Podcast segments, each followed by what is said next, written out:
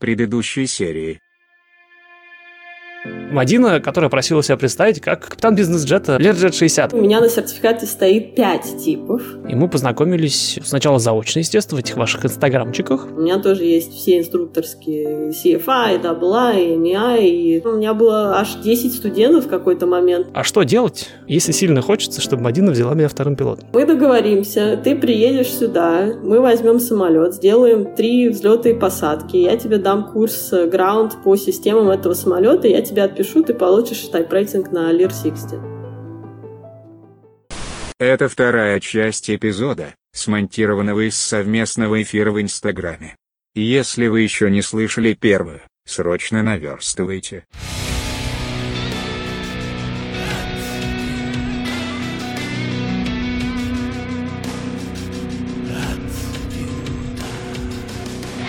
Вот был хороший вопрос, какие у тебя карьерные планы на ближайшие, скажем, лет пять. Потому что про меня, например, понятно, я буду учиться и, и летать везде, где летается. У тебя еще, еще все впереди. Где увидеть себя через пять лет, ну где-нибудь хотя бы, возьмите, пожалуйста. А у тебя, наверное, все равно интереснее. Вот ты сегодня летаешь, где летаешь? И любимый вопрос HR, да, где увидеть себя через пять лет? Какие планы? Что делать-то? Самое интересное, я вчера встречалась, опять же, я нахожусь в центре мира, у меня прилетают все. Прилетал один из моих э, бывших коллег, э, мужик вообще такой прям, я вот э, все пытаюсь уговорить его написать книгу, то есть ему уже 70 лет, он работал в авиалиниях 40 лет, он летал на Дельта, он летал на 747, на Airbus 350, он закончил карьеру. Сейчас он летает на Honda Jet, на, на биджете мы вместе летали, и у него как бы вторая молодость сейчас, вторая жизнь, он начал летать на корпоративах. И, кстати, он еще летал на Southern Airways, и э, мы вчера с ним вот обсуждали, он про авиалинии. Ну, со, ну, понятное дело, мужик там 40 лет работал, у него только авиалинии, но сейчас он даже вот сейчас сам начал понимать, что, блин, у нас есть и то, и все, и такие самолеты, и сякие, такие типа operations, и чартеры, и чего только у нас нету, и все в ваших, вот вы можете пойти куда угодно. То есть вот те магические полторы тысячи, ты можешь, в принципе, податься в любую компанию в данный момент, и тебя возьмут. Тебя возьмут в регионал, тебя возьмут на джаз, тебя возьмут корпоратив, тебя возьмут там куда-то, ну, личное кому-то владение. И а, есть такая фраза на английском «kid in a candy store». Ну да. То есть ребенок в магазине со, с конфетами. То есть у тебя, ты не знаешь, чего ты хочешь. У тебя есть все. Ты можешь э, купить любую конфетку, ты можешь взять там, скушать там то-то, сё-то, и, и для тебя это тоже, тебе просто нужно хотя бы эти лицензии сейчас сделать, у тебя будет такая же ситуация, ты сам не поймешь, там, ой, я могу там на таком-то, на секом-то, сюда-то, туда-то. То есть есть United, который, ну, с моим налетом уже можно практически прямиком в majors идти. Есть NetJets. NetJets — это лидирующая компания, есть такое понятие fractional, то есть это владение четвертью самолета. А можно пойти на Gulfstream, можно, очень много чего можно сделать. То есть пять, следующие пять лет я даже практически пока не представляю. Что, что больше нравится, то и делаем. Звучит как что-то волшебное, типа вот, вот будет настроение, буду вот это делать, не будет, будет что-нибудь другое. Знаешь, что интересно услышал из этого ответа? Оказывается, тоже маленькое открытие, что 65 лет, когда, напомню, это возраст крайний, в данном случае действительно крайний, когда э, пилоты авиалинии уходят на пенсию. То есть после 65 в авиалиниях работать не получится. И у меня почему-то в голове было э, ощущение, что типа, ну все, то есть я долетал до 65, собственно, почему я рад, что я сейчас начал, потому что у меня есть время полетать в авиалиниях, если я до них доберусь что вот я долетал до 65, и потом все на землю, там, не знаю, опять же, инструктором или еще кем-нибудь. Это в авиалиниях нельзя, а везде в остальных местах, я так понял, можно. Это только, в, ну, в авиалинии, там, FedEx, вот эти вот uh, Part 121, uh, лимита на корпоратив у тебя вообще нету. Я камень с души. То есть я долетаю, даже если я уйду в авиалинии, долетаю до 65, потом я пойду просто в обратную сторону. ну, по убывающей. Да, не, ты, не, ну ты можешь, ты после 65, как у меня тут многие, вот тот же дед из авиалинии, просто жизнь только начинается, я могу еще 10 лет летать корпоратив. Вот-вот. Пока страховки страхуют, и пока ты медицинскую справку держишь, сейчас нет никаких ограничений. Хотя я слышала, идут разговоры про повышение этого возраста, там, 68 лет в авиалиниях, или Наоборот, э, лимит на все, то есть там на корпоративы и так далее, там, по-моему, они хотят 75 или 80. Но опять же, вот сколько тебе сейчас лет, и когда тебе исполнится 65, это еще несколько десятков лет пройдет. Ну, сколько? Два? Два. Ладно, три, три, три. Ладно, куда я с добром? Не, пока доучусь, там уже два останется, да.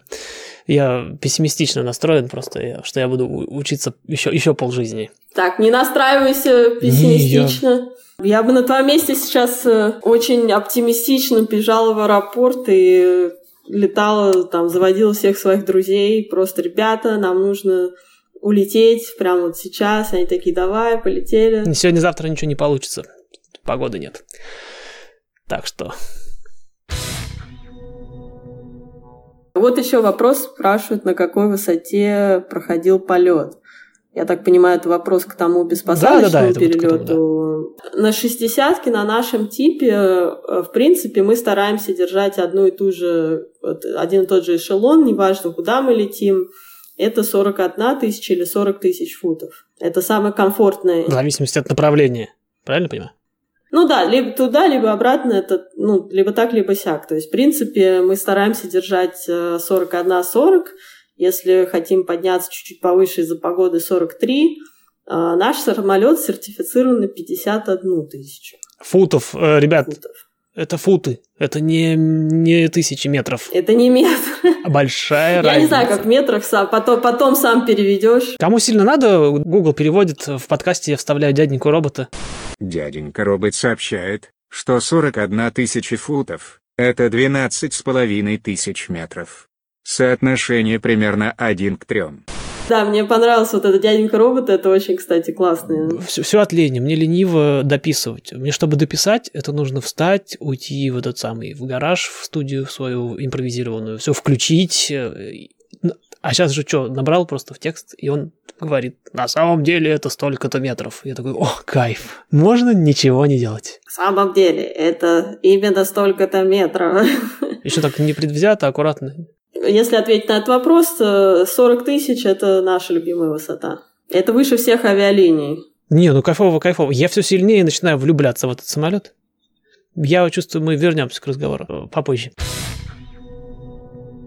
Женя пишет, что, мол, зовите, если полетите в Байтур. Кстати, да, будешь в наших краях, дай знать. Может, я тебя покатаю раньше, чем ты меня. А, я думаю, что ближе к э, весне, лету мы будем точно залетать в Сан-Франциско. У нас в планах стоит. Если как в прошлом году мы будем делать тоже те же типа полетов, то точно будет. Если ты прилетишь в Сан-Франциско, тебе придется доехать до Сан-Хосе, чтобы улететь со мной. Нет, тебе придется доехать. Я не сяду в Сан-Франциско, вы издеваетесь, что ли? Сан-Франциско. Я... Нет, ты, я говорю, ты можешь доехать на машине. Доехать, забрать тебя, увезти в Сан-Хосе? Самолет это у меня везде там. Нет, если нам и на Бейтур, я тебе предлагаю на Лире покататься, а ты мне предлагаешь на Бейтур, окей, я, я доеду. Тебя же там тоже не было никогда в Бейтуре. Mm-mm. М-м. Короче, полетаем э, в обе стороны, я чувствую. Вот дальше мне тут комплимент делает Мадина. Отличные фотки получаются во время таких затяжных полетов. Есть такое. Ну как же надо себя как-то развлекать? Вот я фотографирую снаружи, внутри, там, туда-сюда. А, много народу говорят, что ну, давай рилсы уже, рилсы надо начать пилить. Ой, все говорят, они типа продвигаются лучше там и так далее, но я что-то не могу до них дорасти никак. Кажется, формат рилсов сейчас как раз э, более-менее такой актуальный. Вот, ну посмотрим. Опять же, у меня очень много материала. То, что вы видите, это, наверное, процентов 5 от силы, что я снимаю. У меня очень много фотографий. Тут я просто вышла позавчера пофоткать, поспотить э, на камеру. И у меня там 400 фотографий. Я выложила 10. Ну, то есть, э, да, то есть контент будет, он никогда не закончится. Я надеюсь, что он будет еще лучше, еще красочнее, ярче, потому что некоторые а трипы, которые у нас планируются, вот мне сейчас вчера рассказали, что мы планируем в Аспен, это курортный город в Колорадо, потом планируем через пару месяцев Вегас, соответственно, вот если хочешь затусить в Вегасе, прилетай, всех приглашаю. Я слишком легкий на подъем, чтобы сейчас что-то обещать. Я, я уже поняла, насколько ты легок на подъем. Для меня это было очень интересно. Это, наверное, первый человек, который, о, я прилетел по пощупать э, самолет. А кто мне еще покажет самолет? мне никто не, до сих пор не предлагал. Хочешь пощупать мой самолет? Тем более, уже меня же дали как бутерброд откушенный. Тогда еще когда сюда прилетал. Ой, не получилось, там что-то график поменялся, мы, мы улетели. И я такой, типа... Да, не получилось, ты, ты, не, ты не успел и посмотреть Да, я такой, типа, и что теперь? И когда второй раз, типа, ой, мы вот в Лос-Анджелесе, я говорю, все, это недалеко. Я еще на, за баллы прилетел, так что вообще еще и бесплатно. Я не мог упустить. Такое мероприятие, тем более, интересное получилось. Спрашивают, э, разговаривали ли мы про diversity, в смысле мужчин и женщин в местной авиации. Я вот, например, никогда не задумывался, но я и не сталкивался никогда. Много вообще э, девушек, женщин, пилотов в тусовке? Ну, понятно, что в США намного больше, чем э, по миру, или тем более в России. Хотя у меня есть и знакомые в России, которые, ну, пилотессы, как, опять же, отсылка к э, Денису Сергеевичу про пилотесс. У нас там целое интересное было обсуждение феминитивов. Вот. А здесь, э, в принципе, ну, не так много. Много, но не так много. Вот, казалось бы, вроде там какие-то персонажи есть. Я там познакомилась, э, по-моему, пять девушек, я знаю, которые летают на моем типе. Тоже классифицированы как кэптен, но мне прям надо было вот их найти, искать, выискивать. И, по-моему, это все, что есть. То есть это очень мало. А, так, в принципе, в авиалиниях, наверное, больше. Потому что в авиалиниях они же там пытаются нанимать, типа, вот, и девочка, так, все, берем. Здесь э, так не работает. Здесь все-таки ну, не, не, не нужно diversity делать. Ну, тут еще, видишь, меньше людей надо. Потому что, когда мы говорим про большую компанию, там речь идет о каком-то огромном штате. Я даже на примере своей неавиационной компании э, уже вижу, что если у тебя много сотрудников, к тебе начинают уже присматриваться. Типа, а сколько у тебя вот таких сотрудников, а сколько у тебя, не знаю, условно говоря, иностранцев, а сколько у тебя женщин, а сколько у тебя, не знаю... Короче, у тебя должно быть разное количество всяких разных людей. Тогда ты молодец. Если у тебя все белые цисгендерные мужчины, что-то с тобой, наверное, не так. А, да, ай-яй-яй. Вот, а в случае с бизнес-авиацией штат компании 4 человека например, да? Там четыре пилота, грубо говоря. Ну, условно... по сути, да. То есть э, тут э, нет такого, что а что это у вас все мужики? Ну, а потому что у нас Не, потому что у нас всего три найти. пилота, ну, извините, получилось все, все мужчины, да. Ну, а, а, о чем речь? То есть нельзя сильно разнообразно замутить. Вопрос лаконичный пришел, а что по зарплатам? О, это любимый вопрос. Это когда даже вот вчера мы встречались первым делом, типа, how much, how much, how, how many money? How many money, да. По зарплатам, а, но сейчас зарплаты, это даже не те зарплаты, которые были в прошлом году, они инфлировали на такой уровень, что тут реально надо платить много, чтобы кто-то захотел с тобой летать, потому что те же авиалинии предлагают там от 100 тысяч, там, опять же, авиалинии, они это а, переводит как сколько за час платят, для меня это вообще непонятная математика, потому что он в корпоративе платит зарплату. И неважно, сколько часов, и неважно, сколько дней. Ну как? Вот это поподробней. Мы как раз с Женей разговаривали о том, что типа пилот в авиалиниях действительно получает преимущественно за налет. И если он не летает, он какую-то базу там получает, но смешно. То есть вы летаете за ставку? Да, то есть это, это совсем другое. А, ставка, либо если как, как контрактный пилот, у тебя ставка за день. А, в чартерах там есть расписание, соответственно, там чем больше дней летаешь, тем тебе больше платят. А, в бизнес-авиации, где ты просто летаешь на частник, тебе платят определенную зарплату, и он может там месяц вообще не летать. Или летать очень много, или мало. И у него как бы это зависит от его расписания. В принципе, где-то балансируется, что в среднем, ну, получается одинаково просто. А, есть сезоны, когда летает много, когда летает не так много, а зарплата платится одинаковая. Зарплата просто вот в, ну, к тому, что не приходится тысяч. носиться за, не знаю, за маршрутами, за полетами. Ты просто понимаешь, что вот вы меня наняли, нет. вы мне платите, а хотите, чтобы я летал или нет, ну это уже ваше, по большому счету, дело. Вряд ли вы будете просто так деньги платить. Наверное, вы все-таки меня куда-то отправите. Не отправите? Ну, пожалуйста, ваше право. Слушай, мне так даже больше, наверное, нравится. С другой стороны, э, я немножко лукавлю, потому что когда мы с Женей разговаривали про авиалайнеров, э, не про самолетов, в смысле, а про пилотов, э, вот эта система их, когда они летают и получают, она, наверное, все-таки стимулирует летать. и крутиться, и впихивать в себя в, в это расписание, особенно если ты молодой пилот, и перед тобой куча уже тех, кто дольше тебя работал, сеньорити, который мы тоже очень много обсуждали, появляется необходимость подхватывать вот то, что остается в расписании. Какие-нибудь не очень популярные маршруты, какие-нибудь там, не знаю, ну вот да, это, это что-то такое похожее, но это совсем другое в рамках авиалинии, потому что вы делаете вот эти трипы в рамках одной компании, соответственно, там кто-то не хочет Канаду, и, соответственно, ты можешь это взять.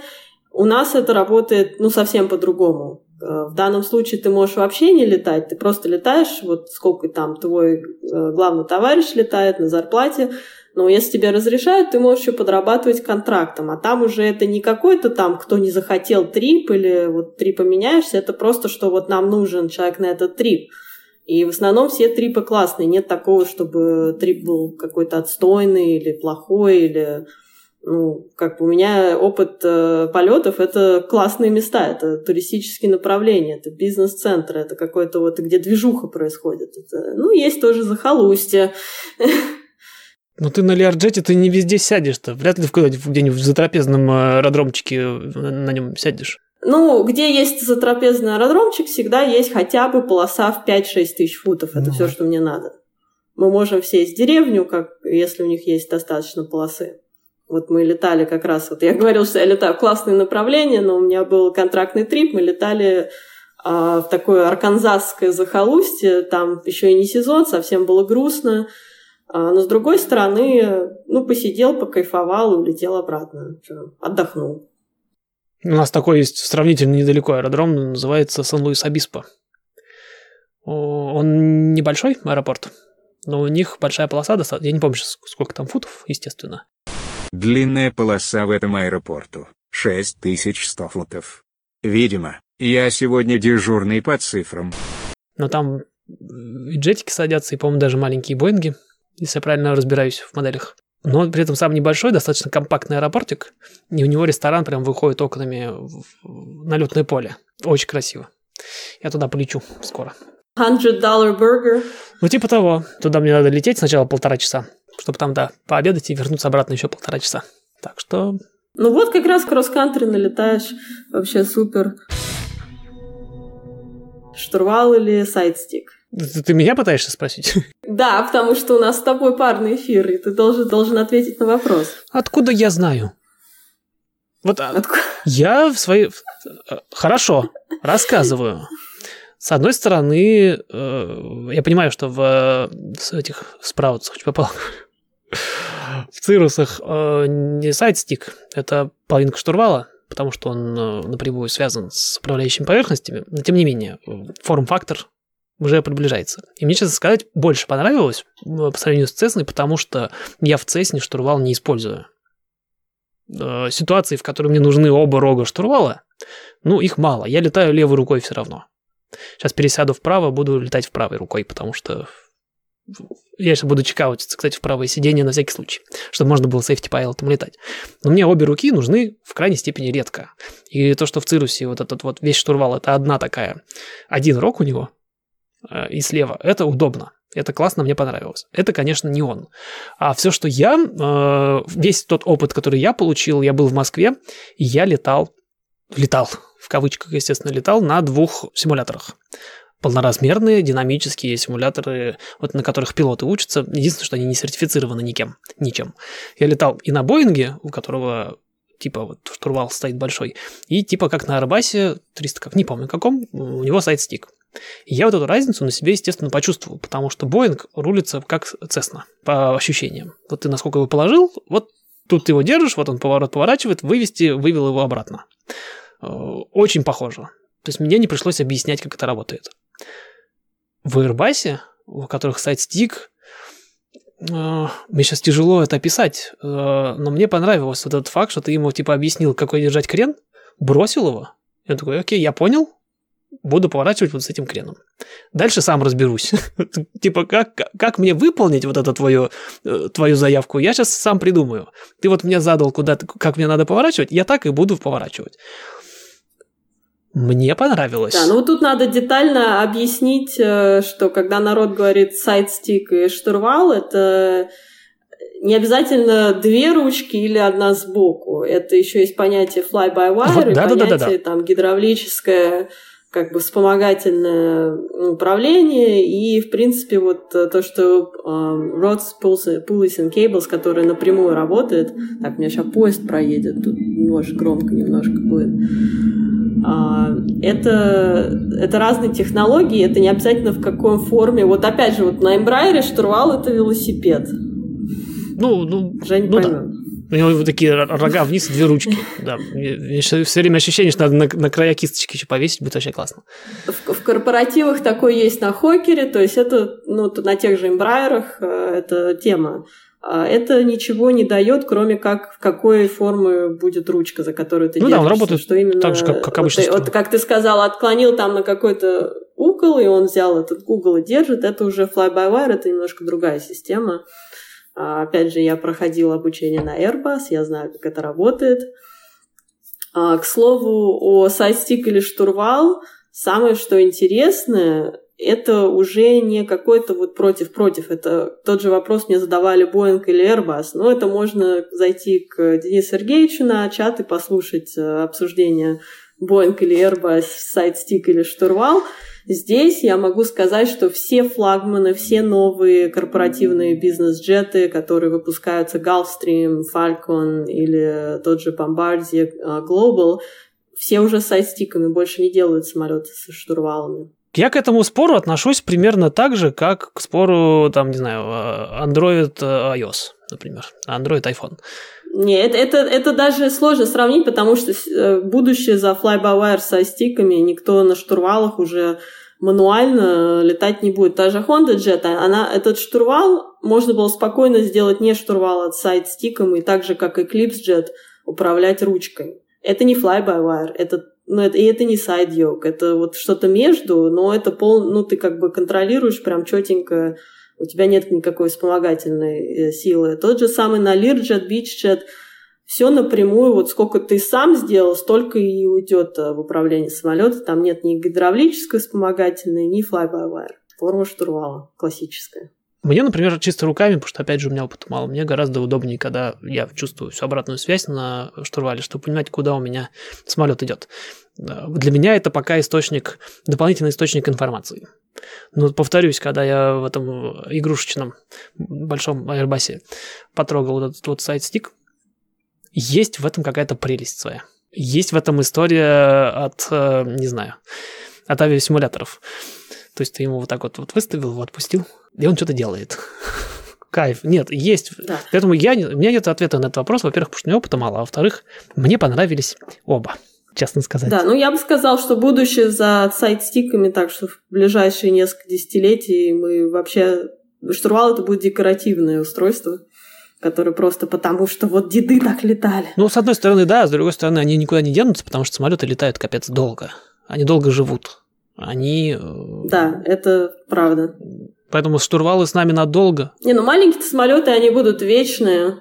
Штурвалы никуда не денутся, но вот именно такие пафосные, многомиллионные, крутые бизнес-джеты, они уже все на сайт-стиках. Бизнес-джеты, да, условный Боинг, например, э, знаешь, это как, как Америку перевести на метрическую систему, никуда не денется. Они будут, э, скорее всего, дальше продолжать делать штурвалы, просто потому что это для них легаси.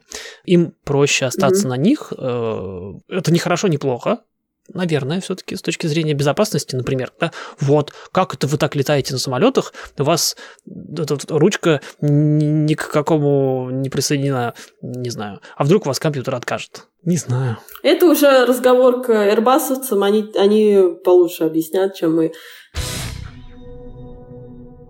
Так, есть э, тут вопрос, э, есть шанс на BizJet э, офер у россиянина с ATP, FAA полторы тысячи налетов на неамериканской регистрации? Как это у тебя налет не на американской регистрации, если у тебя ATP, FAA? Ну, ну я получить получи. А, подождите, а ее нельзя ATP? Я запутался только что. Я тоже забыла.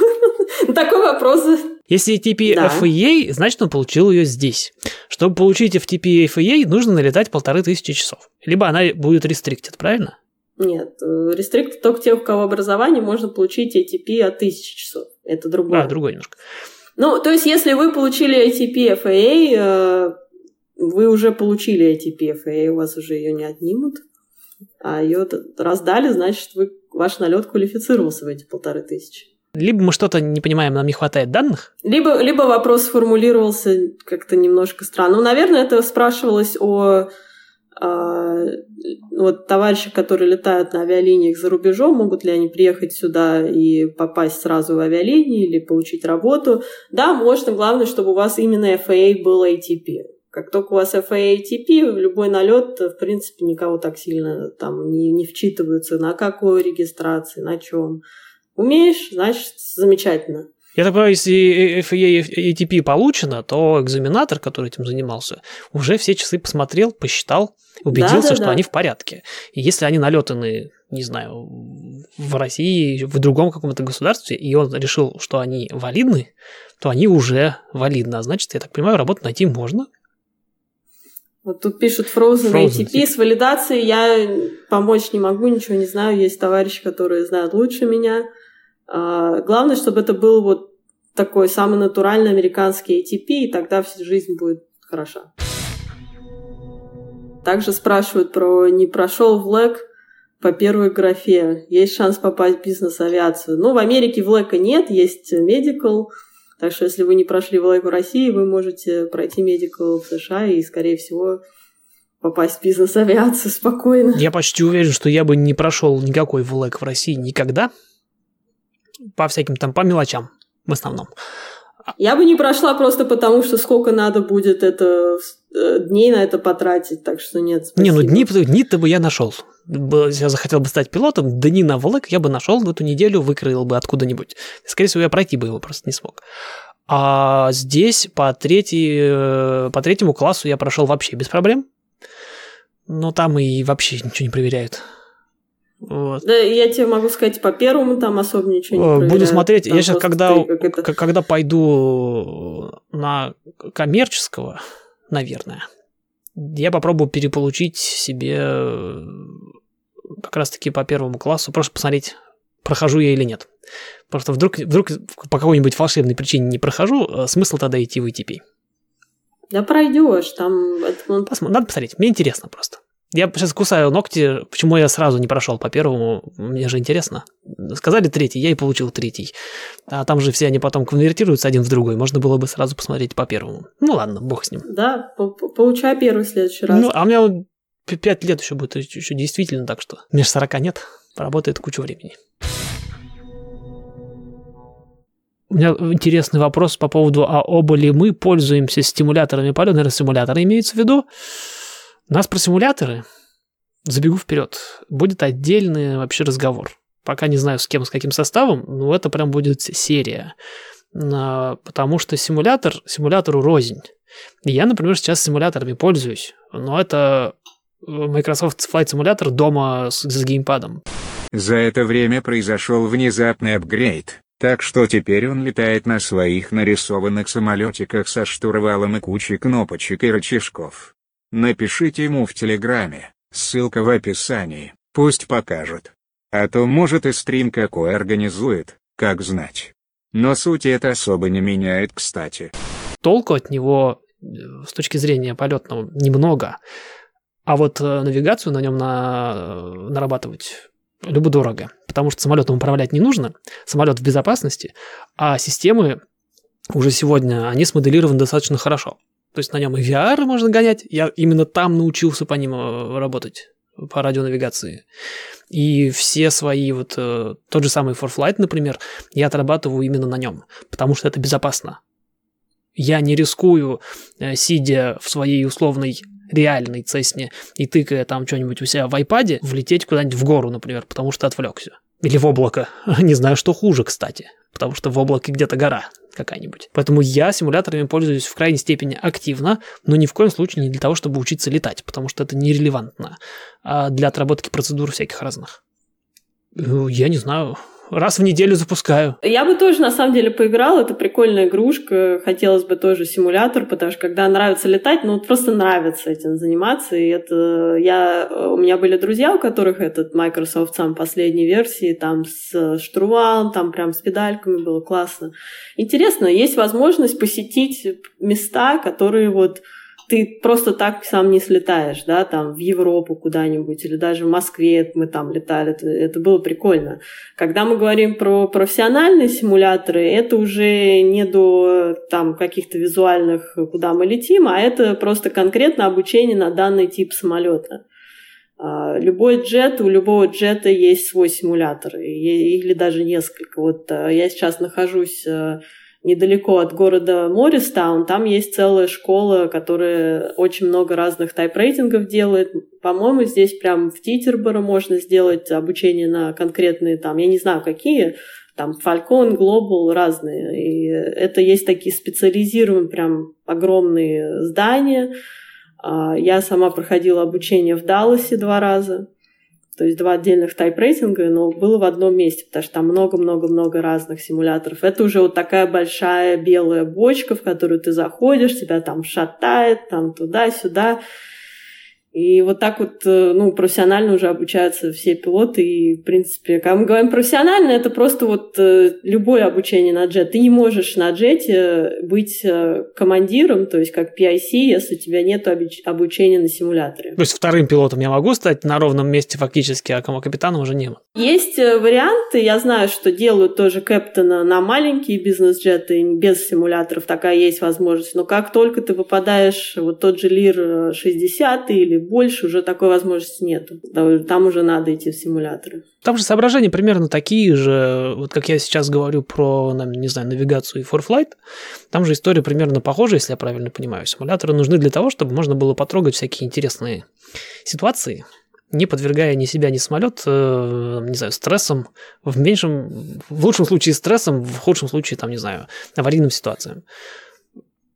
В этом плане симуляторы помогают и мне вот эти игрушечные, ну и понятно, что профессиональные помогают пилотам. В остальном все домашние симуляторы по большому счету это игрушки такие веселые. В них очень весело играть. Э, но пользы с точки зрения именно авиации, не знаю, аэродинамики у них мало. Вот процедуру отрабатывать идеально просто. Даже тот же самый, например, э, майкрософтовский симулятор с несколькими там какими-то аддонами, с хорошими, вкусными, неплохо моделирует процедуры самолетов. Я просто смотрю за ними сейчас э, достаточно внимательно. То есть доработать напильником MSFS какой-нибудь 20, 2020, который, он неплохо позволяет отработать э, там тычки какие-нибудь, э, там гонять, например, себя по чек-листам, какие-то процедуры гонять. Но проблема в том, что ты делаешь это мышкой. Не нарабатывается мышечная память. Да, вот это, кстати, ты правильно сказал. И то же самое у меня, кстати, я сейчас э, накручиваю автопилот в Цесне, в условной, в этой нарисованной, с помощью приложения на, iP- на iPad. Это же совершенно не аутентично при этом. То есть мне потом придется переучивать. Более, настолько неаутентично, что я сейчас хочу себе купить и поставить панель автопилота. Вот этого вот King, э, кто он там, господи боже мой. Речь идет об автопилоте Bendix King KIP-140, но они так и не вспомнят этого названия. Вырежем этот кринж. Я хочу себе такую панель поставить на стол, чтобы у меня рука привыкала вот это нажимать все. Иначе я, поним... я уже чувствую, что я теряю э, какую-то часть вот, э, процесса. С другой стороны, у наших Cessna, у всех, на которых я летаю, автопилотов нет. И это боль, потому что я уже сейчас отлично понимаю, что автопилот в инструментальном рейтинге это прям очень хорошо. Потому что ну да, инструментальный рейтинг темы сложная, потому что тебе нужно лететь вручную, смотреть на инструменты, что-то там вообще понимать, это, это сложно. Э, так-то на самом деле это не сложно, если ты уже умеешь летать. Вот если ты там много тысяч часов отлетал визуально, тебе проще лететь, ты уже знаешь, как на самолете летать. Ты, по, по сути, всего 200 там, с чем-то часов. Это такое чуть-чуть. Есть в Инстаграме такая девушка, ее зовут Карина, и мы чуть не пересеклись в аэропорту Вашингтон Дюлес буквально месяц назад. Она сейчас летает на Cessna Caravan. Угу, тоже классная Это машина, есть конечно. Большой, большая Cessna, одномоторная. И вот так вот есть как вариант налетывать часы. Она, если в двух словах, она кем? Что, что она на, ней, на этом караване делает? Тоже возит как-то пассажиров? Ну, работает в компании. То есть ты уже, да, это такой маленький, ну, это как региональная, маленькая региональная компания, которая летает на маленьких самолетах, летает в маленькие аэропорта. И туда берут тебя еще совсем маленьким ребеночком, чтобы ты там налетывал свои часики. Ну там, опять же, приходится считаться с тем, что там, наверное, и зарплаты пониже. Ну, зарплаты, соответственно, не такие, как на джете, но это очень хороший способ налетать, потому что ты летаешь уже, как бы, ты реально возишь реальных людей, реальных пассажиров. И есть такие ребята, но опять же, это single engine, то есть у тебя налет на одномоторный. Есть ребята, называется Cape Air, они летают по северо-востоку здесь у нас на местности, возят там с Бостона куда-то в соседние деревни. И так народ налетывает. Тут вообще на двухмоторных фиговую погоду это такой серьезный налет. Есть ребята из Макулели. Это гавайская компания. Представляешь, вот ты на тех же караванах, только у тебя декорации это Гавайи. Это же круто. Кайф, кайф. Но тебе, наверное, надо жить на Гавайях в данный момент. То есть это то же самое. Это вот ребята, которые налетывают до полторашки. Нет, это чертовски все заманчиво, и моя бы воля, я этим всем бы и занимался. У меня есть дурацкая назовут проблема. Мне для того, чтобы всем этим начать заняться, мне нужно бросить свою работу. А если я брошу свою работу, не если, а когда, рано или поздно это сделать придется, я прям очень сильно просяду в деньгах. Я это отлично понимаю. Это один из тех моментов, который меня, э, если не тормозит, то, по крайней мере, пугает где-то в будущем, потому что пока не сразу... Я, блин, айтишник в Кремниевой долине – и мне придется рано или поздно взять все и бросить просто. Одним, чуть ли не одним днем. И... Ну, я бы так, я бы не сказала, я бы не позарилась сказать бросить, потому что это вот, ну, как бы, опять же, полеты это такая вещь, которую ты можешь совмещать ну, с чем угодно. Особенно, когда ты уже до, ну, дошел до уровня, у тебя очень много свободного времени заниматься, вот э, не обязательно бросать. Тебе же не надо ездить в офис. Ну, тебе это тяжело. Нужно, там, Мне учиться-то сейчас тяжело э, параллельно с работой. А, например, работать... Учиться всегда тяжело. Как это тяжело в учении, легко в бою. Это вот, да. Поверь, как только ты научишься, у тебя будет все намного проще. А, и как раз вот э, совместить это с твоей вот темой, там, учиться работать, и сколько нужно часов, чтобы попасть на Learjet, и нужно ли подписывать контракт с компанией, которая оплачивала тайп-рейтинг. Вот тебе на заметочку. Сколько часов мы уже сегодня обсудили. В принципе, реалистично хотя бы даже, может быть, 500, идеально 800 тысяч, чтобы попасть в правое кресло Learjet. Есть компании, я со всеми общаюсь, там даже, может, есть вариант, э, если а, хочешь, мы там познакомим с правильными товарищами.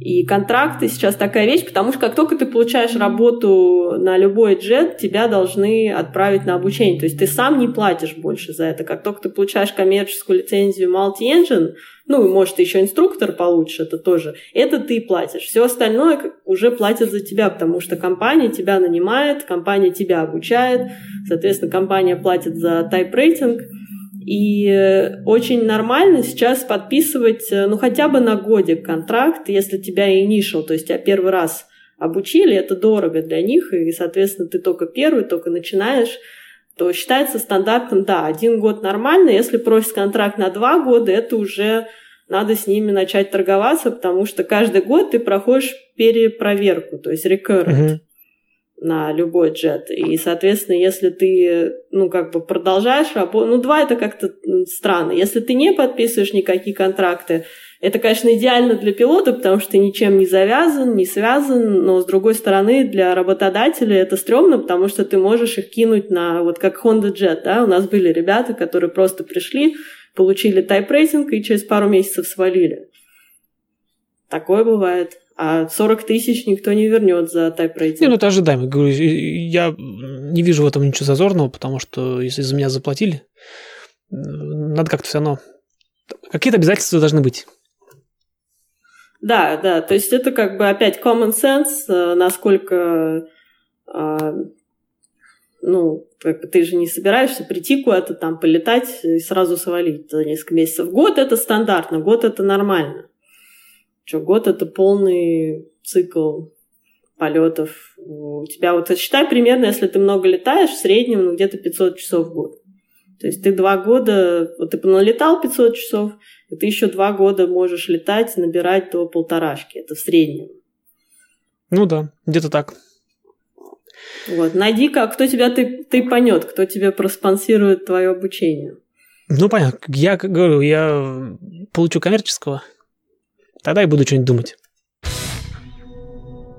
Расскажи мне ты, с твоей перспективы. Ты пообщался с Женей, ты пообщался со мной. Вот как вот тебе более-менее вырисовывается корпоративный бизнес авиации и авиалиния? Я сейчас пытаюсь у себя в голове собирать такой конструктор в известной степени.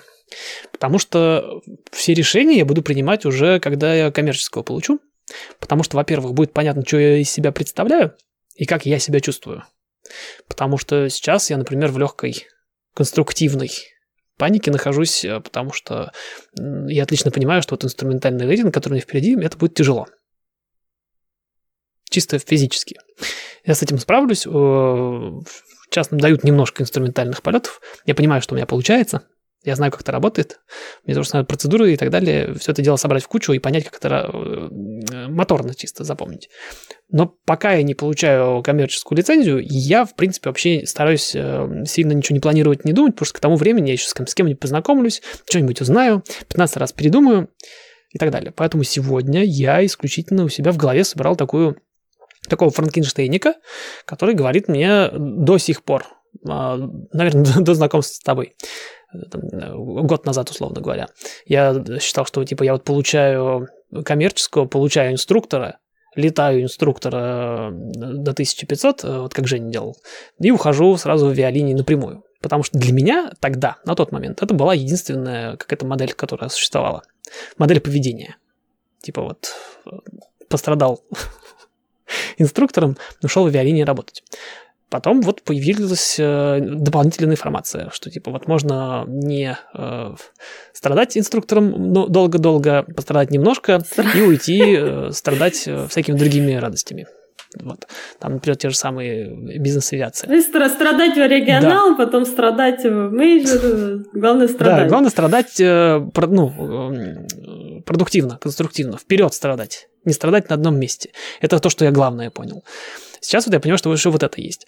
И со временем я понял главную вещь, что чем дальше я учусь, и чем дальше у меня идет весь этот процесс, тем больше я буду таких вещей узнавать. Завтра я еще там с кем-нибудь познакомлюсь, он скажет, а вообще можно вот так, вот так и вот здесь. Есть вот такая, такая история успеха. А послезавтра придет человек, скажет, а мы тебя прямо сейчас заберем летать там на условной Хонде, например. Э, послезавтра ко мне там еще кто я понятия не имею, где я окажусь на момент получения мной вот этой заветной карточки коммерческого пилота с, с мульти-энджин э, допуском. Тогда я и начну думать. Сейчас я пока коплю. И пока у меня в голове э, такой сборный сценарий, что я немножко инструктор, потом немножко бизнес-авиацией занимаюсь, потому что это классно, весело, и другие самолеты. И чуть более релевантный опыт все равно. Есть огромная разница между налетом на Цесне или на том же самом Леарджете. Я почти уверен в этом. И второй случай будет более полезен мне, как будущему линейному пилоту. Э, вот я немножко инструктор, немножко там, а потом немножко в авиалинии. Ну, как немножко. До пенсии. А с пенсии, как я сегодня узнал, э, после пенсии я, оказывается, могу не на земле а сесть, а пойти в обратную сторону. По этой же цепочке, но уже обратно вниз. Обратно на джетики, например, какие-нибудь, или обратно в инструктора, или еще что, все что угодно, куда занесет. Но повторюсь, во-первых, я не знаю, что будет на самом деле, я к любому варианту готов. А с другой стороны, э, один, одна из причин, по которой вообще, в принципе, в эту карьеру пытаюсь впрыгнуть, что у нее много точек выхода. Уже сегодня я мог бросить сказать, я получил частного пилота, это классно, весело, я устал, э, не хочу больше дальше учиться, буду периодически иногда летать, возить семью в Ватсонвиль э, завтракать, например. Точка выхода. Я могу получить, э, там, не знаю, коммерческого, на полставки наняться в какую-нибудь, не знаю, куда-нибудь, возить какие-нибудь там самолетики на локальные перелеты, не бросая основную работу, например, свою. Могу выйти в ту точку? Могу. Могу совмещать или на полную ставку, если я сумасшедший, а, и остаться э, инструктором, например, в своей авиашколе или в другой авиашколе. Как вот Сергей, например. Он работает в Google на полную ставку. Но в обед приезжает в школу, берет студента одного, возит его, возвращается в офис и дальше работает. А еще одна точка. Это, к слову, чтобы получать э, инструкторские Получать или нет? Конечно, получать. Ну вот, потому что есть возможность. Конечно. И, и вот этих вот точек выхода по, на всем пути много-много-много-много. И это меня привлекает. У меня тут уже мысли начали собираться. Это не завтра, но в каком-то там будущем э, получить допуски на вертолет. Ну, посмотрим. Тут я вообще не планирую таких вещей. Это, Когда-нибудь. Это, это, тут уже, тут, тут тебя вот раз свозили, и ты это почувствовал, ты понял, и вот э, обалдел. Мне сейчас нельзя распаляться. Я сейчас начну за все цепляться вокруг. Я, я сейчас Tailwheel не получаю просто для того, чтобы э, с одной стороны голова не кипела, а с другой стороны не отвлекаться, чтобы. Вопрос, э, где дешевле учиться? Учиться дешевле в самой глухой деревне, где просто даже вот жить дешево там будет и дешевле. Соответственно, если вы приезжаете куда-нибудь в большой город, вот как или в большой крутой штат, я не знаю, Калифорния, дешево не будет. Ни в коем случае. Если вы решили учиться на пилота, не повторяйте мою ошибку, пожалуйста, не идите учиться в Калифорнию. Если вам все равно где жить, если вам все равно где жить, и вы, например, есть такие люди, кстати, я со Стрекаловским, кстати, хочу словиться по этому поводу.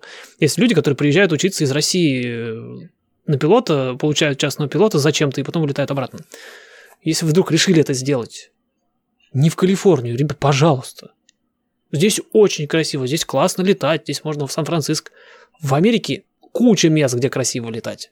Но это будет еще и дешево. Да летать, в принципе, красиво. Да, вот там пишут, типа, что значит страдать? Страдать и летать две, два несовместимых понятия. Да, естественно, я когда говорю страдать, я имею в виду про то, что, в принципе, я сейчас учусь, я страдаю, потому что, ну, это тяжело. А во-вторых, работать инструктором – это тоже ответственно и сложно очень. Это другое немножко. То есть тебе не только самолет надо летать, у тебя еще испуганный человек рядом сидит.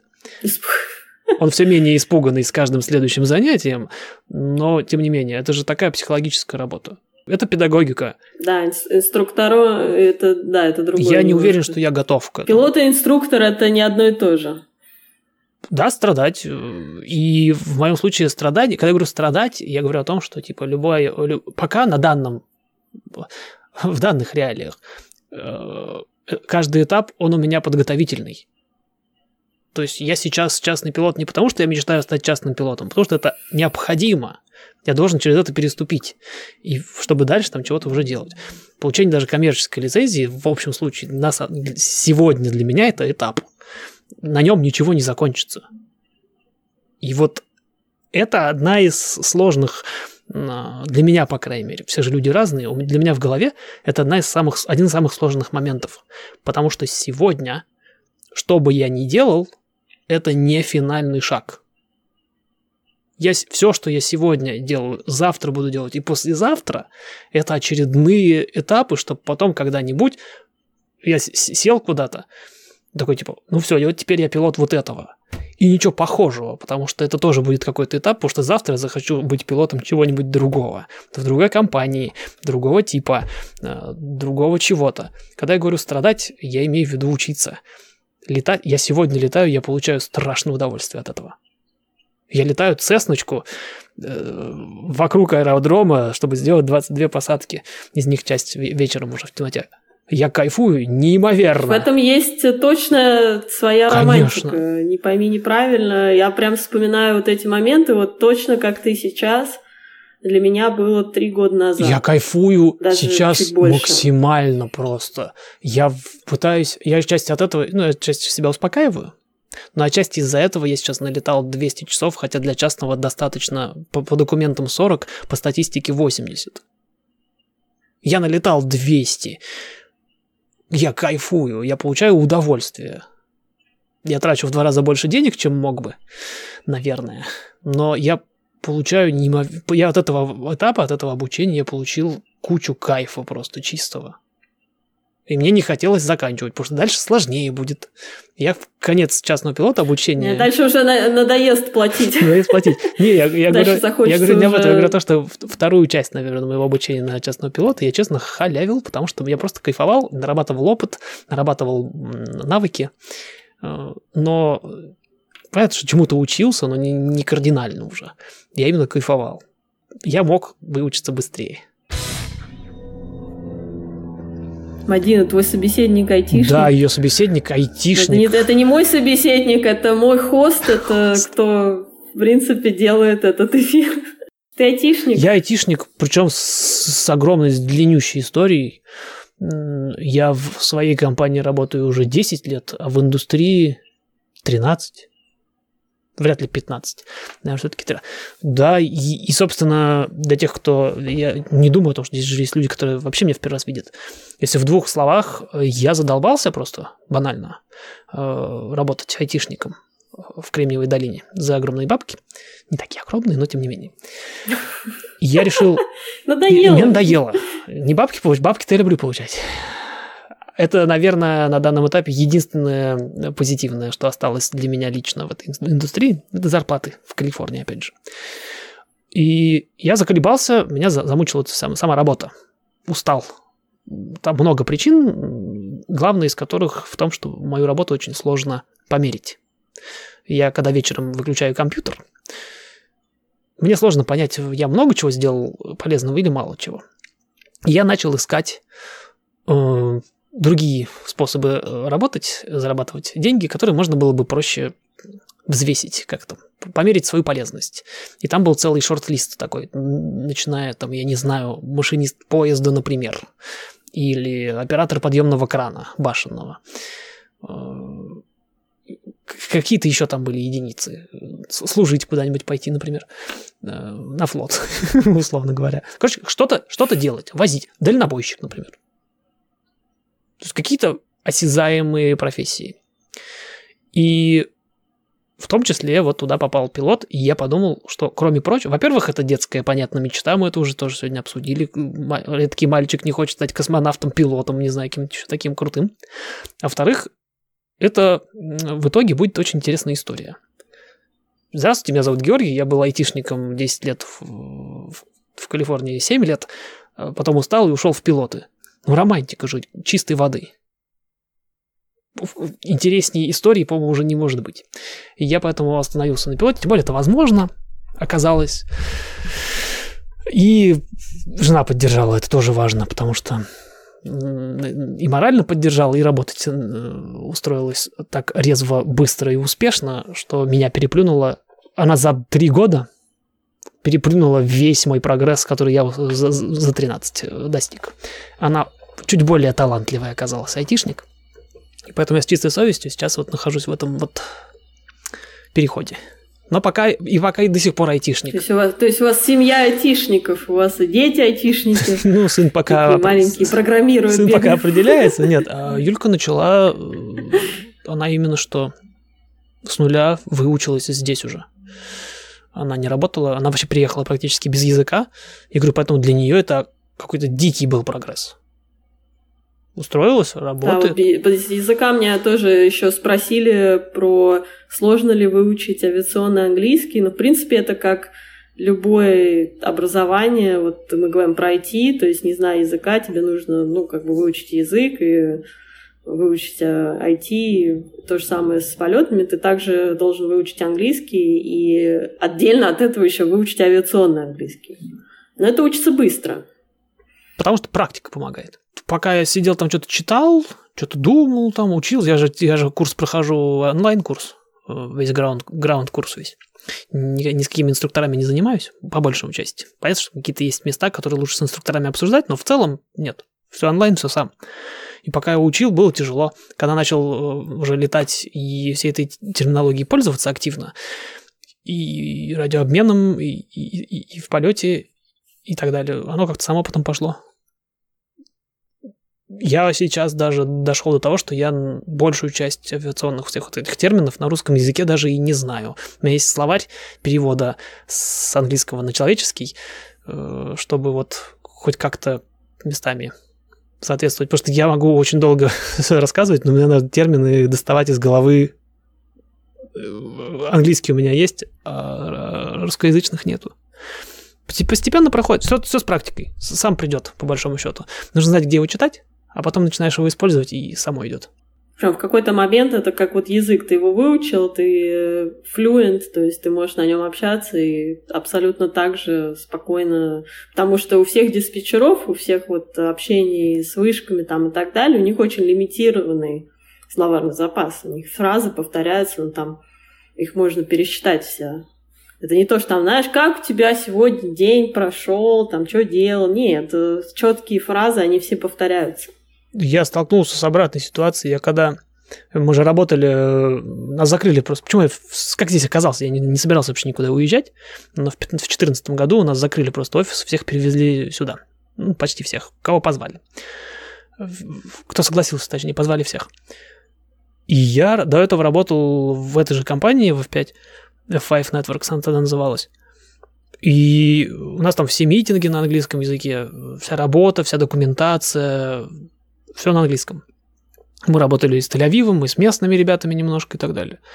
И я честно считал, что у меня нормально все с английским языком, потому что я работаю на нем. Когда я приехал сюда, я понял, что у меня хороший, качественный английский. Но, во-первых, произношение, ну, оно и до сих пор страдает. А во-вторых, у меня весь английский технический. То есть я могу очень долго рассказывать про работу, но про погоду или про свои выходные, например, уже нет, потому что у меня нет слов этих в голове. Их не хватает. Э, сейчас, наверное, чуть побольше, э, чуть попроще с этим стало. Но вот когда я только приехал, это было прям такой культурный шок в известной степени, потому что я вообще ни, ничем никак. Пришлось этот английский доставать откуда-то, потому что то, чему меня учили в университете, в школе, я вообще учил немецкий. Э, оно оно вот бесполезно. Ты тоже немецкий учил да, в школе? у нас э, в школе немецкий был. Да, вот так. А в, в университете его не было. И в итоге я и немецкий забыл, и английский толком не выучил, потому что ну, там уже неохота было. Я его с детства бы учил, может, хоть как-то. Короче, весь тот английский, который я типа учил, он мне вообще не пригодился, мне пришлось его здесь заново учить. Но опять же, как с авиационным английским получилось, он сам в итоге пришел, потому что я его подтягивал из необходимости. У меня не было выбора. Мне все равно с этими всеми людьми разговаривать. И оно само по себе пришло. У меня э, сын так э, язык выучил, он же... Его никто не учил толком. Он там какие-то курсы немножко ходил уже здесь, но в целом он выучил, потому что просто общался с детьми. И первое время дети считали его, местные дети, они считали его немножечко умственно отсталым, потому что он э, откровенно, чуть ли не издевались над ним. Потому что он учил язык с помощью этих детей и фактически часто просто повторял за ними то, что они говорят, не совсем понимая, о чем речь. Но это прошло в крайней степени быстро. Он просто взял и начал разговаривать на английском. Он понял, как это работает. Из вот этого вот лего э, филологического, лингвистического лего начал собирать, сейчас разговаривает, естественно, на голову выше меня шутки американские ему понятнее, чем наши, например. А юмор ну да, серьезное вот, мерило. К слову, как э, народ спрашивает, как лучше всего выучить язык, опять же, уехать в деревню, и чтобы там не с кем было общаться, только с местными. Совершенно верно. Упасть в среду, все. Дальше либо ты разговариваешь, либо ходишь голодный и одинокий, не знаю. Э, именно так. Именно так. Я так водить начал, например, здесь, потому что здесь без машины невозможно, а надо ехать. Я научился водить здесь, хотя права получил Тебя в заставили. А нет выбора. Бери машину и едь, иначе, опять же, ни в какой, ни в магазин не попадешь, ничего. Так же получилось с языком. Так же получилось с авиационным да, языком. В принципе, Надо так использовать, приходится. Все. У меня все инструктора все англоговорящие. Кто конкретно говорит именно про, например, авиационный английский и обучение здесь, если вы вдруг решили, опять же, учиться здесь, мы, во-первых, договорились, что вы делаете, скорее всего, не в Калифорнии, э, запомнили, закрепили, да?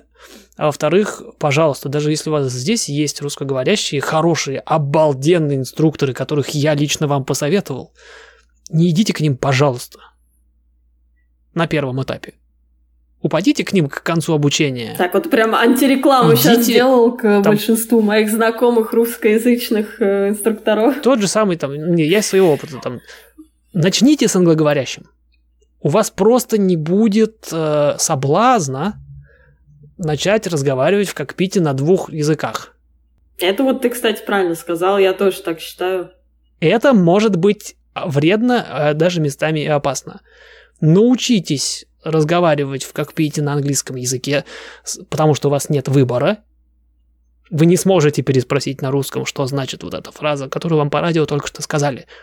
Вы будете искусственно загнаны в эти рамки. Научитесь, и потом, когда для вас это уже не проблема, делайте, что хотите. Вот мы с Евгением летали, и с Сергеем сейчас уже. Мы там, мы реально на двух языках в кокпите разговариваем, потому что это для меня уже не проблема.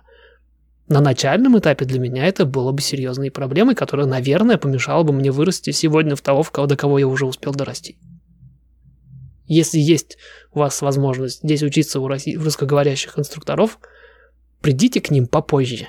Придите к ним обязательно, потому что на русском языке можно обсудить нативно гораздо большее количество вещей, которые э, какие-то детали, я не знаю, местами даже какие-то эмоциональные штуки, потому что на, на чужом языке сложнее всего про эмоции разговаривать, про там, что ты где чувствуешь, где там у тебя что не работает, за что ты переживаешь, там, что наоборот нравится, потому что, ну, лексики, опять же, тяжело ее подбирать. Придите к ним попозже, они вам нададут кучу всяких деталей, вы там понаобсуждаете, похихикаете, не знаю, видеоролики какие-нибудь позаписывайте смешные. Обязательно. Ну, это, это, кстати, вот мне сейчас напомнило, как когда ты учишься на private, тебе не разрешают пользоваться форфлайтом. Ты должен там все по картам, там, ну, этот, Обеими э, руками за достать железный. Это примерно то же самое, то есть вы должны начать э, так, чтобы было вот аутентично, а потом уже как бы, потому что все-таки, ну, опять же, если вы русскоязычный и вы обучаетесь в другой стране на другом языке, вам сначала нужно будет в это вникнуть, а потом вы уже можете спросить, о, а что вот это вот, я как-то не понял, может, как-то лучше объяснишь. Но если ты понял на английском, то у тебя уже проблем дальше не будет с пониманием. Да, и с картами поддерживаю. Я специально... Сегодня уже можно начать учиться сразу. И форфлайты там и так далее. Все это электронно.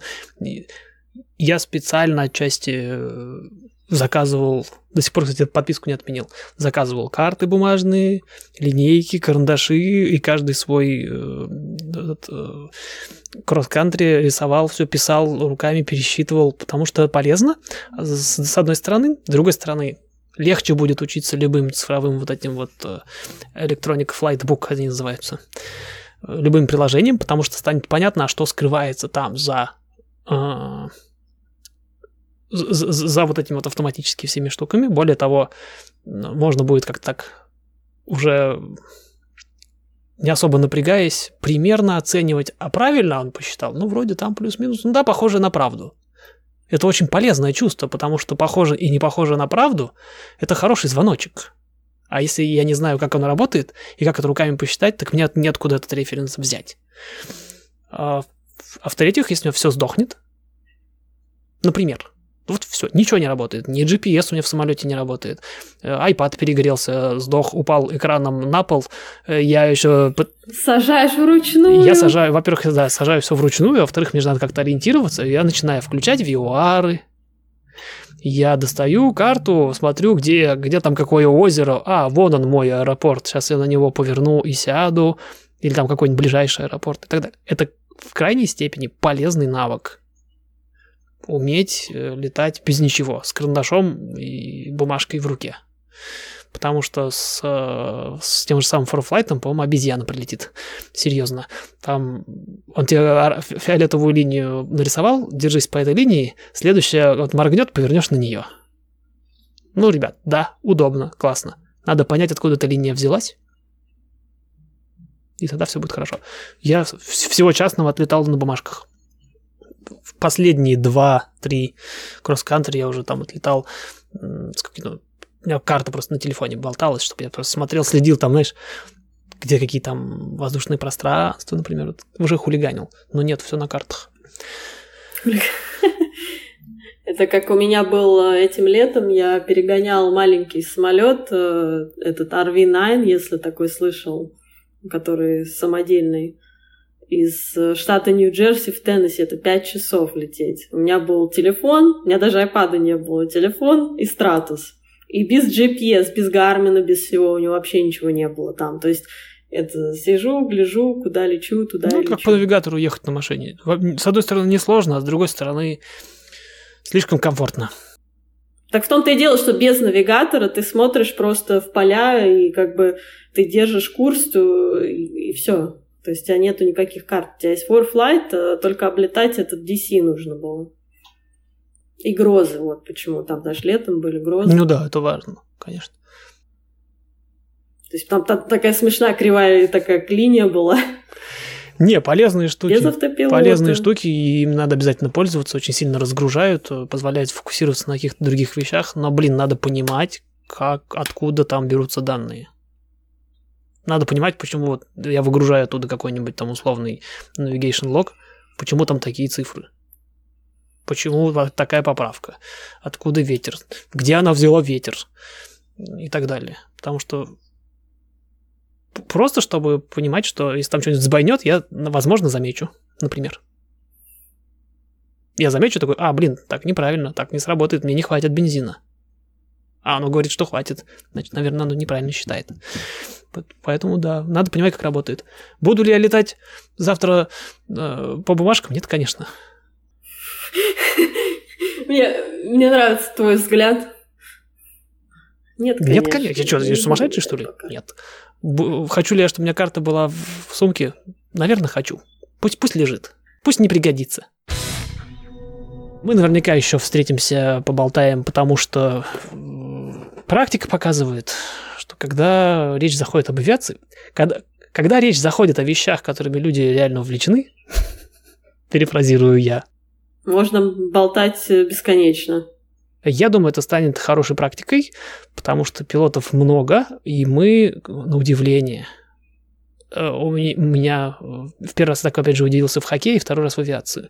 Мы, несмотря на то, что мы размазаны достаточно сильно по стране, как минимум, по планете, уж не буду говорить, э, мы очень близко друг к другу. Это такое достаточно тесное, получается, комьюнити, и я, для меня это был сюрприз технически, ну, если этот человек только не очень капец занят, например, я чуть ли не к любому пилоту могу стукнуться куда-нибудь, поговорить, поспрашивать, пообщаться, поделиться. И, и, скорее всего, меня встретят и еще и что-нибудь такого расскажут, что я даже и не ожидал. Волшебное чувство, поэтому я, скорее всего, буду звать еще других пилотов, и Мадину буду звать еще, потому что, с одной стороны, вопросы только появляются, с каждым новым ответом появляется 2-3 новых вопроса. Просто я не всегда их задаю. Во-вторых, три часа это вот просто сели посидеть. Мы не договаривались, у нас не, не было даже темы никакой особо заявленной, по большому счету. Просто вот. Ну, тема была, что ты ко мне вторым пилотом. Мы примерно поняли, что для этого нужно. Ну, это скорее как шаблон идет, да, и мы, мы достаточно быстро это обсудили. И у тебя есть э, хорошие шансы хотя бы вот подумать, может, ты действительно сможешь и захочешь пойти именно этим путем. Это же все-таки более интересно, чем инструктором налетывать часы. Не, я хочу, и я в этом убедился еще до того, как мы начали сегодня с тобой, по крайней мере, общаться, потому что, блин, это другая, другая категория совсем. Это другой способ летать. И мне он нравится, наверное, больше, чем а, страдать инструктором. Страдать, главное слово страдать. Тебе до встречи, до связи не теряемся, может, еще и покатаемся на твоем или на моем самолете, я уж не знаю, на каких-нибудь самолетах. На обоих. На обоих покатаемся. Точно прокатаемся. Значит, будет бейтур, э, если еще Женя позвони, может, он с нами еще полетает. Покажу тебе хоть Сан-Франциско с... Э, ненавижу выражение с высоты птичьего полета. Из Цесны. Это красиво, это симпатично. И мне понравилось оба раза. Я там летал. Один раз с Женей, один раз с Солином. Мне понравилось. Так что советую. Будет время, будешь в наших краях, дай знать. Ну и вот, собственно.